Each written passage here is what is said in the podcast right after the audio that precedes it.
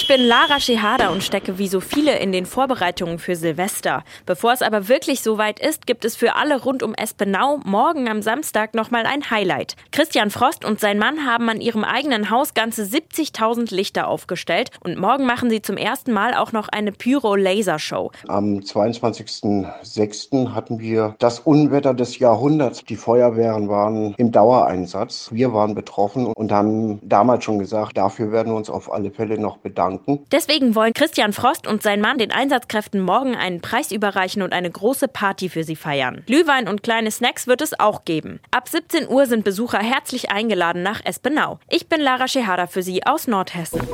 Das neue Jahr mit einem Sprung ins eiskalte Nass starten, das geht am Edersee beim traditionellen Neujahrsschwimmen. Zum 16. Mal stürzen sich dann wieder kostümierte Badewütige ins kalte Ederseewasser.